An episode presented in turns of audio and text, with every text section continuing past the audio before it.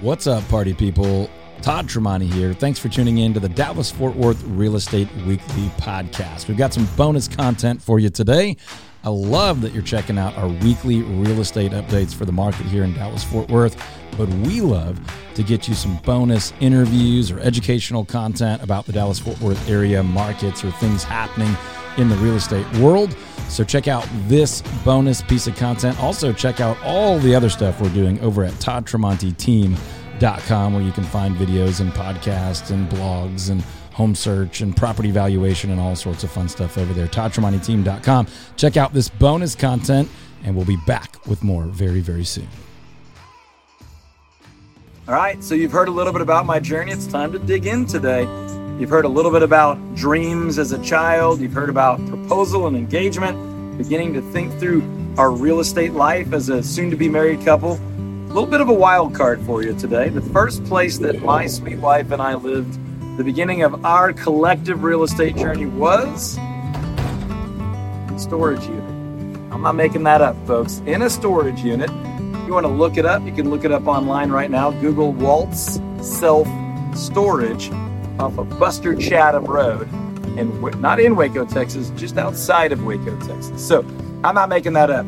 We were young, we were broke, as I think you should be, and we were learning to spend and to prepare for life together. And so we found a 20 by 20 converted storage unit. Now, to be clear, on the inside, it had been converted to a small efficiency apartment. I'm not exaggerating. It was almost exactly 20 feet by 20 feet, including the water heater, the AC unit, the closets, the refrigerator, and all of it.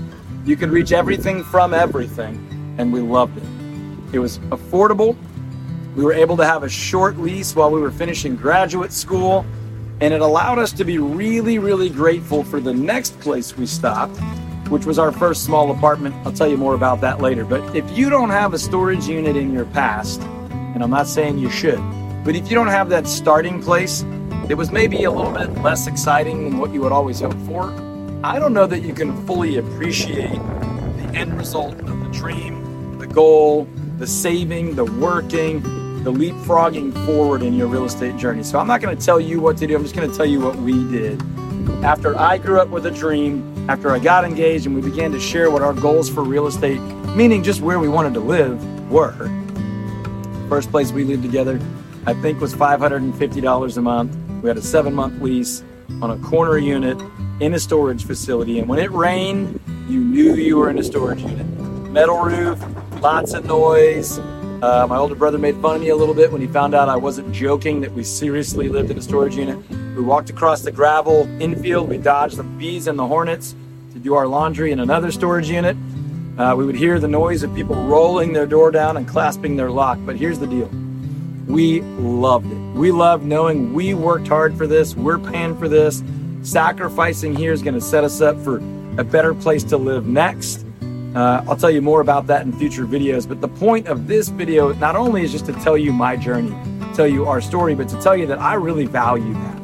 If you're young, if you're new to a marriage, if you're new in your financial rebuild and you're trying to figure out where to live, be safe, be secure, find a place you can cultivate the gifts and abilities you want to, but don't be so proud that you have to have some big, nice place that's going to burn resources and time, that's going to hinder you from making that next step forward. So we lived in a storage unit, we loved it, and it set us up for that next move forward, which set us up for that next move forward. Thanks for listening, folks. Hopefully you're liking the bonus content that we're throwing out on the podcast. If you do, share it, like it, subscribe it, do all the things people do. Also, if there's anything else we can do for you or any of the resources we ever mention on the show, head over to ToddTramonteTeam.com, ToddTramonteTeam.com, to find all the goodies we talk about here on the podcast or the radio show or the YouTube channel or any other place. ToddTramonteTeam.com.